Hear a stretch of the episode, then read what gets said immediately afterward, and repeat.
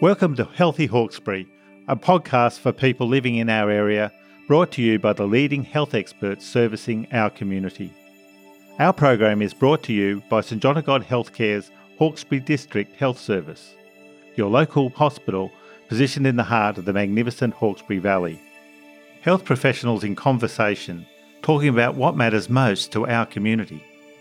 We cover all range of topics, from the latest innovations, fascinating histories of conditions and treatments, to the ailments that are particularly prevalent in the Hawkesbury.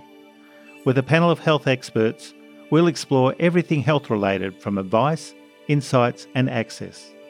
Brought to you by our community, for our community. The medical information communicated in this podcast is of a general educational nature only. It should not be relied on to diagnose, treat, cure, or prevent any disease, or as a substitute for the specific advice of a health professional. Hawkesbury District Health Service does not assume liability for the accuracy or completeness of the information. If you are seeking advice relevant to your particular circumstances or are feeling unwell, you should seek the attention of a medical practitioner. Any surgical or invasive procedure carries risks. Before proceeding, you should seek a second opinion from an appropriately qualified health practitioner. Welcome to Healthy Hawkesbury. I'm Tina Thew, Deputy Director of Community and Allied Health here at Hawkesbury District Health Service. That's a very long title, but my background is as a physiotherapist, and I've worked here at Hawkesbury for many years and worked with Dr. Walsh, who's going to be our guest today, for quite some time. Today, we're going to be talking about innovations in hip surgery and, in particular, the gluteal tendon reconstruction, which Dr. Walsh specialises in. Hip surgery is a very big part of what we do here, and we have had some of the country's leading orthopaedic surgeons working here at the hospital. Today, as I mentioned, we're talking to Dr. Michael Walsh, who performs hip tendon reconstruction surgery, and he's put the Hawkesbury on the map and we're recognised right through Australia and internationally as a centre of excellence in this particular type of surgery. So, welcome to the program, Dr. Walsh. Thank you, Tina. So, Dr. Walsh, you've lived in the Hawkesbury, the beautiful Hawkesbury, for quite some time, in fact, since 1985. What drew you not only to orthopaedics, but also to the beautiful Hawkesbury? Well, I always intended to live in the Hawkesbury while I was at school because I used to come out here camping on holidays during my school days and fell in love with the whole area and decided that this is uh, where I wanted to live. And uh, consequently, I worked out where I wanted to live and then had to find somewhere to work. So the natural thing to do was to work here at Hawkesbury Hospital. So, Dr. Walsh, you specialise in hips. Um, and you see many patients with hip pain. So, what are the specific signs and symptoms that direct you specifically to gluteal tendinopathies? Well, I've always had an interest in uh, the intractable problem. And many years ago, uh, a patient was sent to me who had uh, a diagnosis of bursitis. And she'd had a lot of treatment for this, which had been ineffective. That's that wouldn't be with physios, would it? No. Well, yes, it was physio. I'm afraid to say yes, physiotherapy, some cortisone injections, and some other pharmaceutical treatments, uh, some of which were complementary rather than pharmaceuticals, if you know what I mean, which had not really influenced her symptoms, and they'd slowly become worse. And when I had a look at her hip x ray, which had been reported as normal, I noticed that there was a very, very slight, subtle change over the attachment of the hip tendons. And it occurred to me that, that there was perhaps a problem with the hip tendons. And I said to her that we should explore this because nothing else had worked, because I thought there might be a problem there. And uh, I confirmed that she had quite a significant separation of a tendons from the bony attachment. And I did a fairly rudimentary reconstruction. And um, when she returned, she noticed a dramatic improvement in the symptoms. And so I began to look around for this. And uh, this all started in the in the early 90s, and I have been looking at this ever since and uh, developed quite an interest in it. And as I would discuss these problems with my colleagues, and they'd scratch their head because they hadn't really thought that this was an issue, um, they began sending those patients to me, and it's really gone from there. These patients present with significant pain when they see you, don't They they? certainly do. They're not just in a little bit of discomfort, it affects their whole existence. It, it affects uh, their general functional capacity in the same way that a very arthritic hip would affect them. So, little things like getting out of a chair or walking down the street or climbing Rising a set a of chair. stairs. Getting in and out of the car, being able to stand on one foot at a time and put your pants on, it's all affected by this. Uh, sleep is disturbed.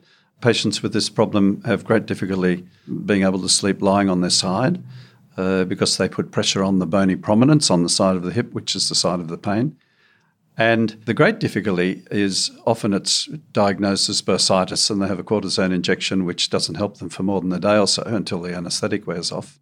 And the difficulty for them is that they're told that it's just bursitis and it gets better as it progressively gets worse, and then they begin to doubt their own sanity. Can I just say, I've actually been in one of your surgeries, and uh, Dr. Walsh, you showed me what a bursitis actually looks like, and it's tiny. And uh, It's a tiny little piece of tissue, and It it's is. definitely not something which is likely to yes, incapacitate someone. exactly right. It was quite eye opening when, when you showed me Yes. how small and insignificant it was in reality.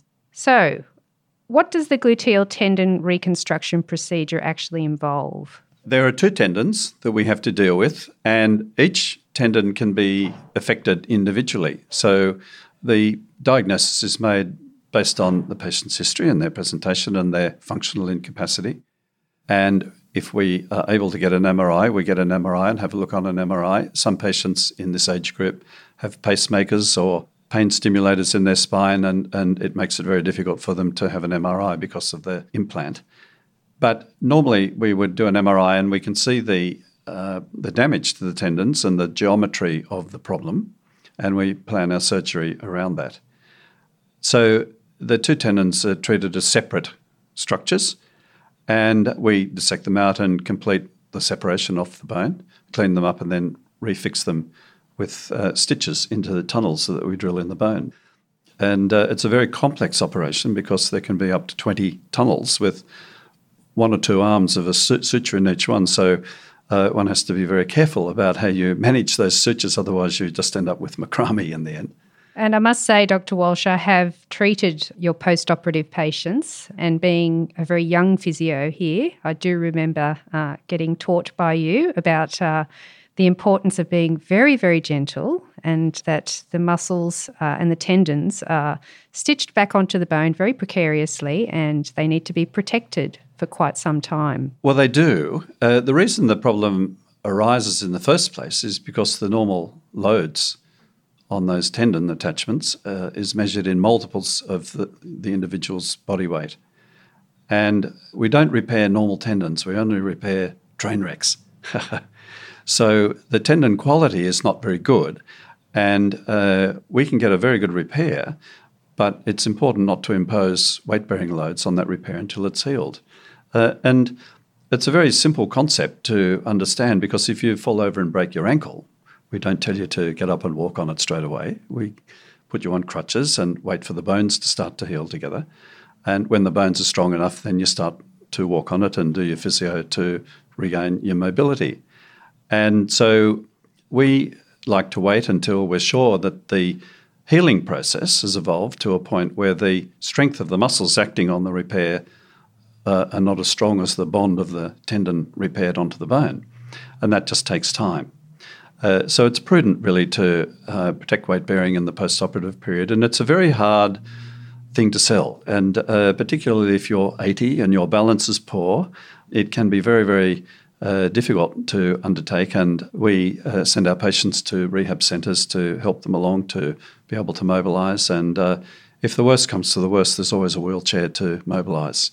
Uh, but the only restriction is non weight bearing in terms of movement. You can sit in a chair and move around, and we encourage people to, to move as much as they can to try and get their physiology back to normal because blood clots are always a, an issue after any form of hip surgery, and, and, and this is not free of that problem either.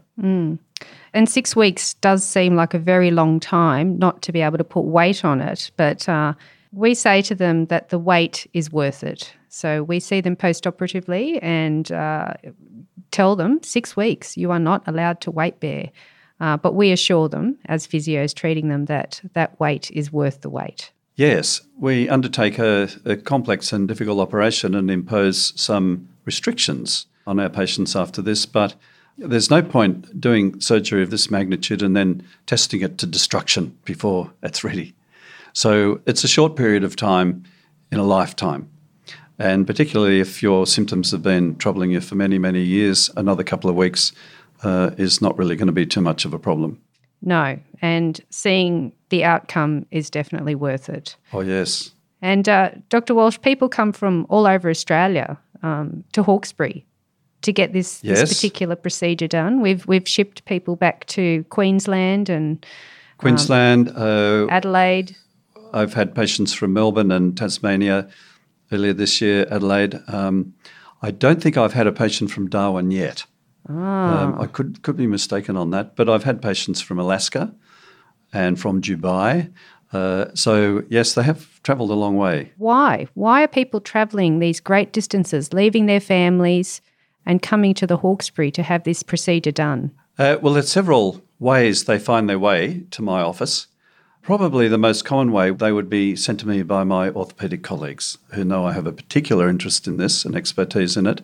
And uh, they would send them along. And sometimes they would send them along after they've already had some surgery which has not completely relieved their symptoms. And they uh, ask me to take a look to see if, if I can do anything to improve that situation. But some people come to see me via our new colleague, Dr. Google. They type in trochanteric bursitis, uh, which it isn't. Do they know how to spell that? Well, Google will spell it for them. Good. Because it'll complete the sentence. And my uh, website sometimes comes up on page one or two, and they read the section on trochanteric bursitis, which is how I've labelled it because that's the name that this condition is called, even though it isn't. And when they read that, they say to me, Oh my God, it's like you have presented me uh, because it's such a common story of uh, pain in the trochanteric area that uh, doesn't respond to any of the treatments that have been administered. And they've always been reassured that it just gets better. Well, all the time it's slowly getting worse. And they then begin to doubt their sanity because they've been told they should be getting better and it's only bursitis. And they have this problem that's stopping them from walking. They can't pick up their grandchildren. They can't walk around the shopping centre without having to lean on the shopping trolley. And they're quite incapacitated in the end. And so it's really patients doing their own homework that can find me because I'm on the web. I've seen some of your patients post operatively uh, as a physio and treated them. And one really interesting conversation I had with one patient, she mentioned that she had a bit of a journey to get to you and that she started off with one orthopod in the Hawkesbury. And he looked at her scans and said, mm, You don't need me. You need Dr. Michael Walsh because you have a tendinopathy. You don't need a hip replacement.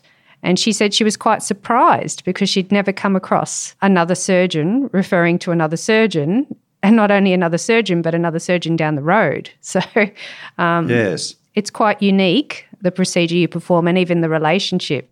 that's right. I think that that is a measure of the collegiality that exists amongst the orthopaedic fraternity, both in Penrith and in the Hawkesbury. Uh, we all work together and uh, we all know our own strengths and weaknesses and we play to that. And so I have absolutely no hesitation asking my shoulder specialist colleagues to, to see patients who are initially referred to me. Um, my secretary's husband, I referred to one of my shoulder colleagues who needed some major shoulder surgery on both shoulders, and he did extraordinarily well. But we do tend to have subspecialty areas of, of expertise, and we recognise that, and we don't feel put out by having to engage with our colleagues, and it works very, very well, and it's it's good for everyone in the Hawkesbury and in the Nepean area as well. And I think that uh, the standard of orthopaedics that happens on the periphery of Sydney could hold its own anywhere in Australia. And our Hawkesbury residents, that we have that ability to, That's right. to provide that service. I've also been overseas to a number of um, units to do demonstration operations. Uh, some years ago, I was asked to go to the Princess Elizabeth Hospital in Exeter in the Wow. UK. And uh, I was extremely flattered by that invitation because the Princess Elizabeth Hospital in Exeter is probably the, the premier hip surgery unit in the UK, in Europe, and possibly you know would hold its own in any hip surgery institution anywhere on the planet at the moment. And when the director of the department came out to visit me to see me do some of these surgeries, he invited me back and said that this is not hip replacement, but so important we have to uh, bring you back. So he asked me to go back uh, to do a, a live demonstration in front of um, an audience of international orthopaedic colleagues. Wow. And so they found the worst possible case they could find and served this uh, poor lady up to me. But uh, we were able to do a, um, a pretty good repair of this. And in talking to the team at Exeter in the years after that visit, they uh, assured me that that lady had done supremely well after 11 years of symptoms. And the first symptom that she experienced is when she fell over here in Australia Oh, when she was visiting her daughter who lives here. Do you still get people who are referred to you with a trochanteric bursitis? I do. And I can give you an example most recently. I saw someone from the mid north coast who had been symptomatic for 15 years. And all that while, she had been told that she had bursitis and had been treated as such. And she'd had 10 injections up until now. And she visited an orthopaedic colleague on the north coast who thought that the problem was probably more likely due to her tendons, and he arranged for an MRI, which clearly showed that in fact she had a problem with the tendons. And incidentally, there was no evidence of bursitis at all on the MRI. But he felt that surgery or nothing could be done for it, and she was obviously extremely upset by that. Uh, but he was a very caring colleague and didn't let it rest at that. So he did some homework and he rang around and he rang me and asked if I would be interested in seeing this patient. And I said, yes, I said, of course I would. And when I had a look at the MRI, I understood uh, immediately that all this time she'd been troubled by problems with tendons and they just got worse and worse. And I suggested to her that we could uh, improve that situation by reconstructing the tendons. And we've done that surgery. And even in the post operative period, she's as comfortable as she has been for 15 years. So if you deal with the problem, you deal with the symptoms. And that's what we're here to do. That's quite amazing. The other thing to mention, Dr. Walsh, is that you've recently published some long term findings on the procedure. What has your research shown? We had a look at a cohort of about 200 patients who had their hip tendon reconstructions at least five and up to 10 years ago. And we got in touch with all but about six of them uh, who we'd lost touch with or who were of an age where their cognition uh, was impaired by dementia um, or they had gone to meet their maker. But we had about 180 patients, and of that group, about 92% of them were good or excellent in terms of their recovery five to 10 years post surgery. So it deals with the problem in the long term. It's not like they're better for a couple of months and then it all starts to come back again. We're very confident that, that once we get the tendons reconstructed, the symptoms are solved really in the long term. And the fact that people come back to have their other hips done. We've probably uh, got about 30% of patients have both hips done. Quite a good outcome. Very good. Well, it's been a privilege to speak with you today, Dr. Walsh. That's my great pleasure, Tina. Thanks for listening to Healthy Hawkesbury. If you'd like to learn more about our hospital, doctors, and services, please head to sjog.org.au forward slash Hawkesbury or subscribe to Healthy Hawkesbury on your favourite podcast app.